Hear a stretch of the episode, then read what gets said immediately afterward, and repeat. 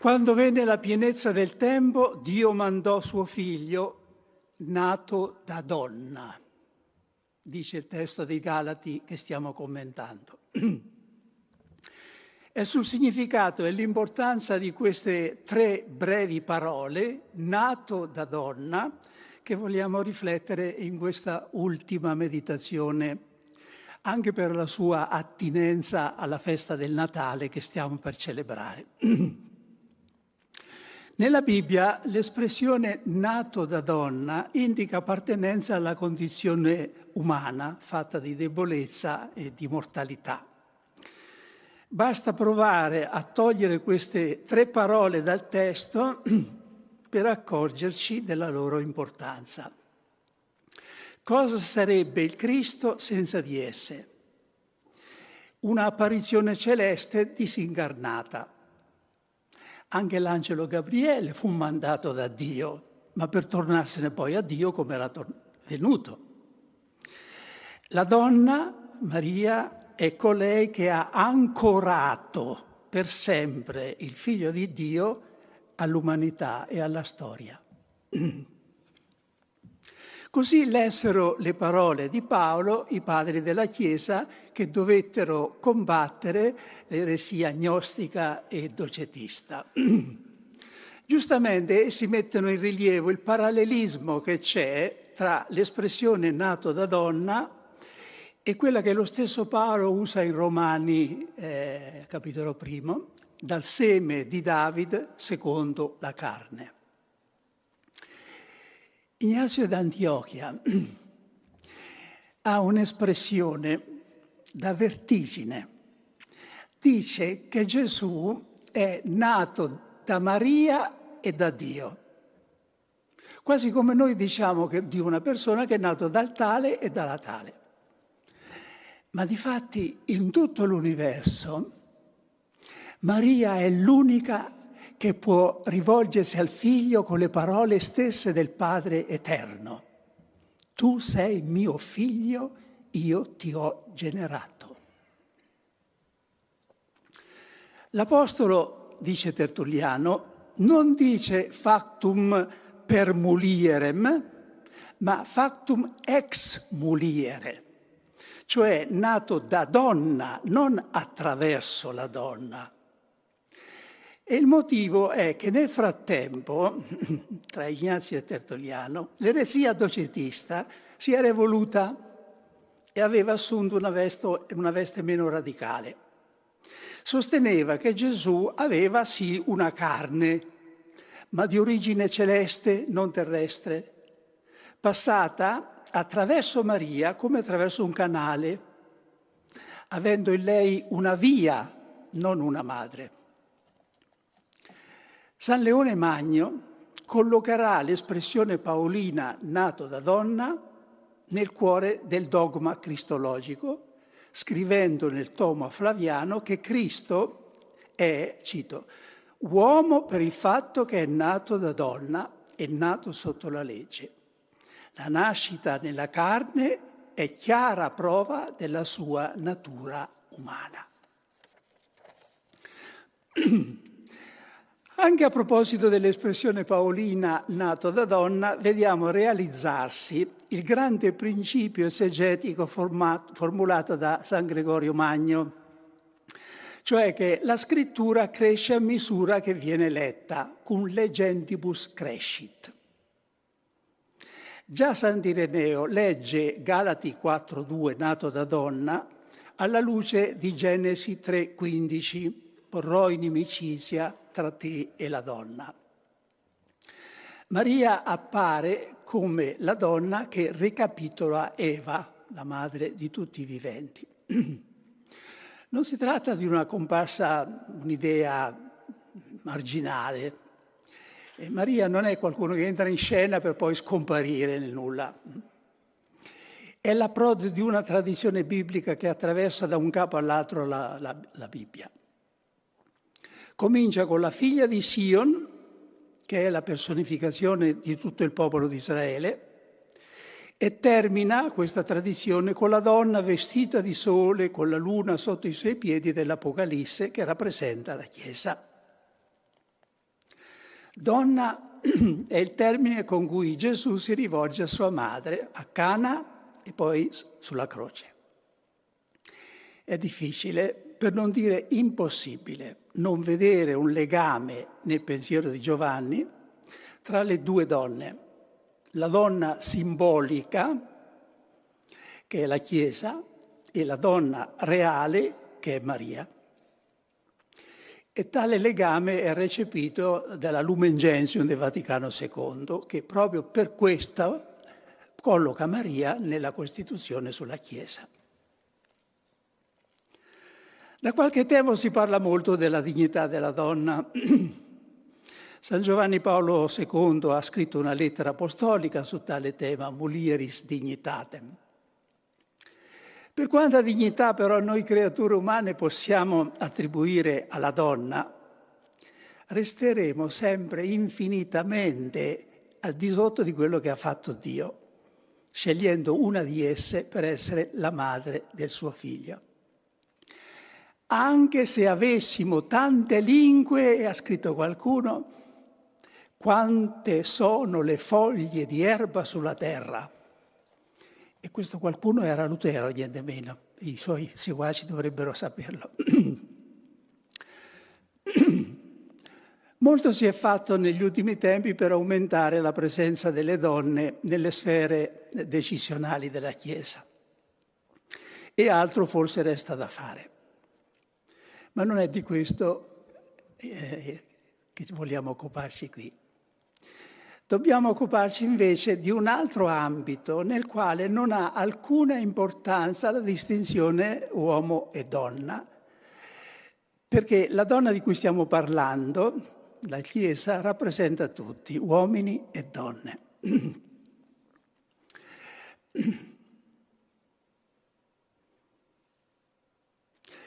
Si tratta in breve di questo. Gesù, che è nato una volta fisicamente e corporalmente da Maria, deve nascere ora spiritualmente dalla Chiesa e da ogni credente. Una tradizione eh, esegetica che nel nucleo centrale risale addirittura a Origene, si è cristallizzata in una formula Maria vel ecclesia vel anima. Maria, cioè la Chiesa, cioè l'anima.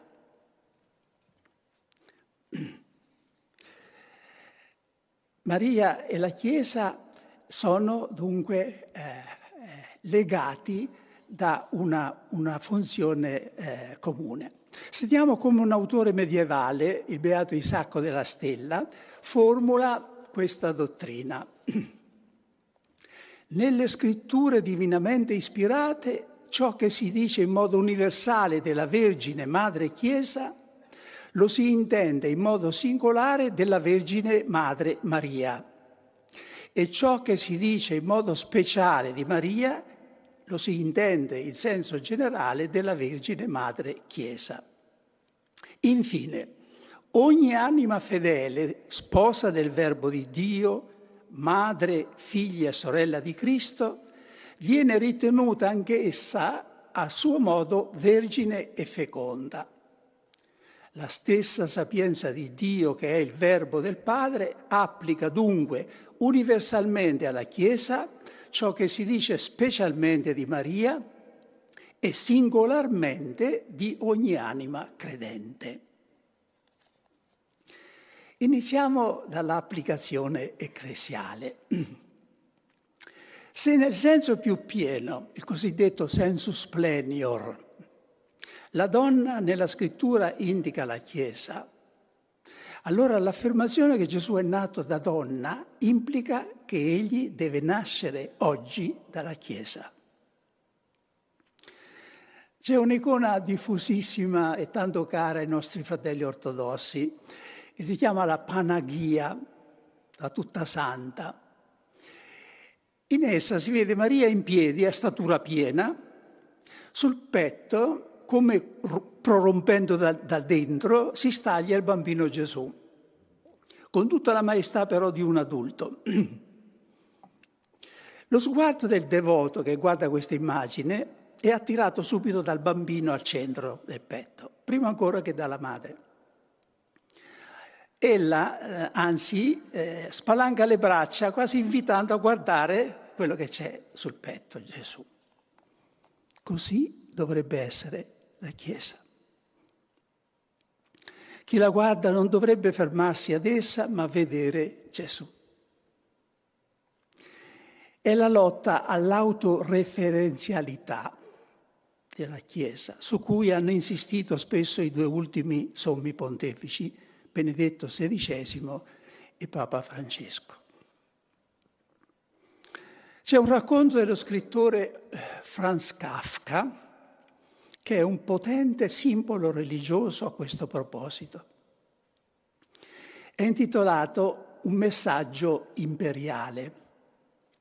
Parla di un re che sul letto di morte chiama accanto a sé un suddito e gli sussurra all'orecchio un messaggio.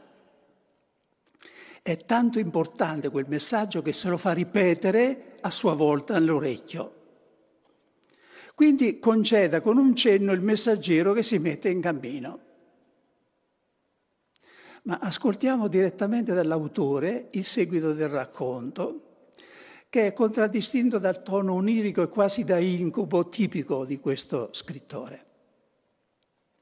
Alzando ora un braccio, ora l'altro, il messaggero si apre la strada attraverso la folla e avanza leggero come nessuno ma la folla è immensa e le sue dimore sterminate.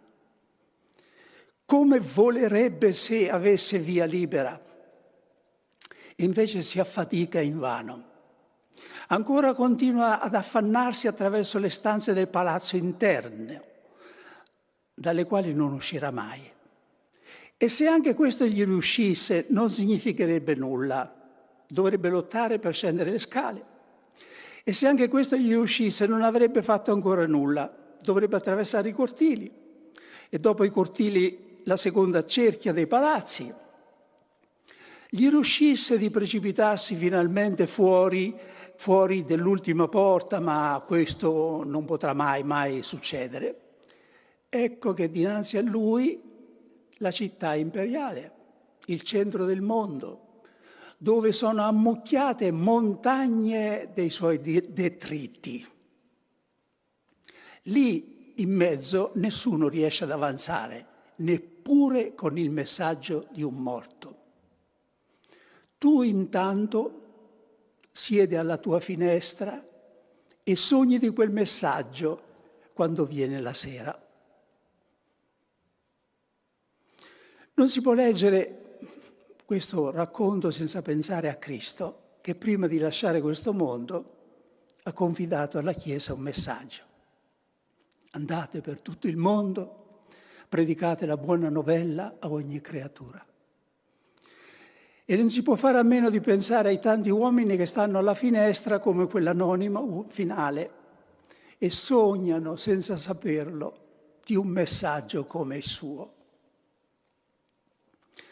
Dobbiamo fare il possibile, venerabili padri, fratelli e sorelle, perché la Chiesa non divenga mai quel castello complicato e ingombro descritto da Kafka e il messaggio possa uscire da essa libero e gioioso, come quando iniziò la sua corsa nel mondo. Sappiamo quali sono i muri divisori che possono trattenere il messaggero. Sono innanzitutto i muri che separano le varie chiese cristiane tra di loro, poi l'eccesso di burocrazia, i residui di cerimoniali ormai senza senso, paludamenti, leggi e controversie passate divenuti ormai solo dei detriti. Succede come con certi edifici antichi nel corso dei secoli, per adattarsi alle esigenze del momento, si sono riempiti di tramezzi, di scalinate, di stanze, di sottoscala. Arriva il momento quando ci si accorge che tutti questi adattamenti non rispondono più alle esigenze attuali, anzi sono di ostacolo. E allora bisogna avere il coraggio di abbattere e riportare l'edificio alla semplicità e linearità delle sue origini in vista di un loro rinnovato impiego. Io citai il racconto di Kafka e la sua applicazione alla Chiesa nell'omelia che tenne in San Pietro nel Venerdì Santo del 2013, nel primo anno di pontificato dell'attuale Sommo Pontefice. Se mi sono permesso di ripetere qui è per ringraziare Dio dei passi avanti che la Chiesa ha compiuto nel frattempo per uscire da se stessa e andare verso le periferie esistenziali del mondo recando il messaggio di Cristo. Ci resta da riflettere ora, venerabili padri, fratelli e sorelle, su quello che ci riguarda tutti indistendamente e più da vicino. La nascita di Cristo nell'anima credente. Il Cristo, scrive San Massimo Confessore, nasce sempre misticamente nell'anima prendendo carne da coloro che sono salvati e facendo dell'anima che lo genera una madre vergine. Come si diventa madre di Cristo ce lo spiega Gesù nel Vangelo. Ascoltando, dice la parola e mettendola in pratica. È importante notare che ci sono due operazioni da compiere. E anche Maria divenne madre di Cristo attraverso questi due momenti, prima concependolo, poi partorendolo. Ci sono due maternità incomplete o due eh, tipi di interruzione di maternità. Una è quella antica e nota dell'aborto. Essa avviene quando si concepisce una vita ma non si partorisce, perché nel frattempo o per cause naturali o per il peccato degli uomini, il feto è morto. Fino a poco fa questo era l'unico caso che si conosceva di maternità incompleta. Oggi se ne conosce un altro, che consiste all'opposto nel partorire un figlio senza averlo concepito. Così avviene nel caso dei figli concepiti in provetta e messi nel seno della donna, oppure nel caso dell'utero dato in prestito per ospitare vite umane concepite altrove.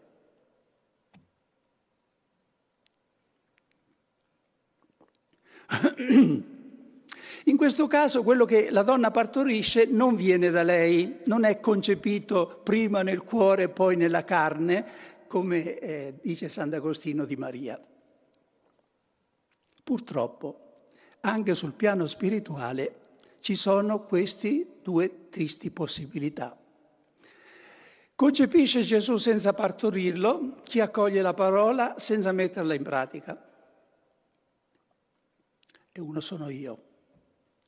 Chi continua a fare un aborto spirituale dietro l'altro, formulando propositi di conversione che vengono poi sistematicamente dimenticati e abbandonati a metà strada. Sono, dice San, Giov- San Giacomo, coloro che si guardano in fretta nello specchio e poi se ne vanno dimenticando come erano. Al contrario, partorisce Cristo senza averlo concepito chi fa tante opere, anche buone, ma che non vengono dal cuore, da amore per Dio e da retta intenzione, ma piuttosto dall'abitudine dall'ipocrisia, dalla ricerca della propria gloria, del proprio interesse, o semplicemente dalla soddisfazione che dà il fare. Le nostre opere sono buone solo se provengono dal cuore, se sono concepite per amore di Dio e nella fede. In altre parole, se l'intenzione che ci guida è retta, o almeno se ci sforziamo di rettificarla. San Francesco d'Assisi ha una parola che riassume bene ciò che vorrei mettere in luce. Dice, siamo madri di Cristo quando lo portiamo nel cuore nel corpo per mezzo del divino amore della pura e sincera coscienza. Lo generiamo attraverso le opere sante che vengono, devono risplendere agli altri come esempio. Noi vuol dire eh, il santo, concepiamo Cristo quando lo amiamo in sincerità di cuore e con rettitudine di coscienza e lo diamo alla luce quando compiamo opere sante che manifestano al mondo e danno gloria al Padre che è nei cieli. San Bonaventura ha sviluppato questo pensiero del suo serafico padre in un opuscolo che è intitolato Le cinque feste di Gesù bambino, de cinque festività-tipus pueri Jesu. Tali festi sono per lui il concepimento, la nascita, la circoncisione, l'epifania e la presentazione al Tempio. Il santo spiega come fare per celebrare spiritualmente ognuna di tali feste nella propria vita. Io mi limito a quello che dice circa le prime due feste, il concepimento e la nascita. Per San Bonaventura l'anima concepisce Gesù quando, scontenta della vita che conduce, stimolata da sante ispirazioni e accendendosi di santo ardore, Infine, staccandosi risolutamente dalle sue vecchie abitudini e difetti, è come fecondata spiritualmente dalla grazia dello Spirito Santo e concepisce il proposito di una vita nuova. Ecco è avvenuta la concezione di Cristo. Una volta concepito il benedetto figlio di Dio, nasce nel cuore, dice Bonaventura, allorché dopo aver fatto un sano discernimento, chiesto opportuno consiglio, invocato l'aiuto di Dio, l'anima mette immediatamente in opera il suo santo proposito, cominciando a realizzare quello che da tempo andava maturando, ma che aveva sempre rimandato per paura di non essere capace. ma è necessario, venerabili padri, fratelli e sorelle, insistere su una cosa. Questo proposito di vita nuova deve tradursi senza indugio in qualcosa di concreto, in un cambiamento possibilmente anche esterno e visibile nella nostra vita e nelle nostre abitudini. Se il proposito non è messo in atto, Gesù è concepito ma non è partorito. È uno dei tanti aborti spirituali non si celebrerà mai la seconda festa di Gesù bambino, che è il Natale. È uno dei tanti rinvii di cui forse è stata punteggiata la nostra vita. Un piccolo cambiamento con cui cominciare potrebbe essere fare un po' di silenzio intorno a noi e dentro di noi. Come sarebbe bello, diceva il Santo Padre nella scorsa udienza generale, se ognuno di noi, sull'esempio di San Giuseppe, riuscisse a recuperare questa dimensione contemplativa della vita, spalancata proprio dal silenzio. Un'antica antifona del tempo natalizio diceva che il Verbo di Dio discese dal cielo dum medium silentium tenerent omnia mentre intorno regnava un grande silenzio. Proviamo anzitutto a fare tacere il chiasso che c'è dentro di noi. I processi sempre in corso nella nostra mente su persone fatti, dai quali usciamo sempre noi vincitori. Trasformiamoci qualche volta da accusatori in difensori dei fratelli pensando a quante cose gli altri potrebbero rimproverare a noi. Nei processi canonici, almeno un tempo in passato, dopo l'accusa, il giudice pronunciava una formula, diceva audiatur et altera pars. Si ascolti adesso la parte avversa. Quando ci sorprendiamo a giudicare qualcuno, impariamo a ripetere perentoriamente quella formula a noi stessi. Audiator et altera pars. Ascolta le ragioni del fratello, mettiti nei suoi panni. Torniamo con il pensiero a Maria. Lo scrittore Tolstoi fa un'osservazione sulla donna incinta che ci può aiutare a capire e a imitare la Vergine in questo tempo finale di avvento. Lo sguardo della donna in attesa, dice, ha una strana dolcezza ed è rivolto più dentro di sé che fuori. Perché è dentro di sé che sta la realtà più bella al mondo. Così era lo sguardo di Maria che portava in grembo il creatore dell'universo. Imitiamola ritagliandoci qualche momento di vero raccoglimento per far nascere Gesù nel nostro cuore. La migliore risposta al tentativo della cultura secolarizzata di cancellare il Natale dalla società è quello di interiorizzarlo e riportarlo alla sua essenza.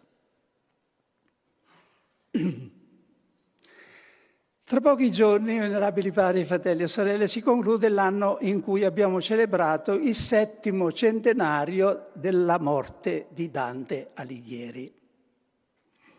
Terminiamo facendo nostra la stupenda preghiera alla Vergine dell'ultimo canto del suo paradiso. Anche Dante, come Paolo e come Giovanni, chiamano Maria semplicemente la donna. Vergine Madre, figlia del tuo figlio, umile ed alta più che creatura, termine fisso d'eterno consiglio. Tu sei colei che l'umana natura nobilitasti sì che il suo fattore non disdegnò di farsi sua fattura.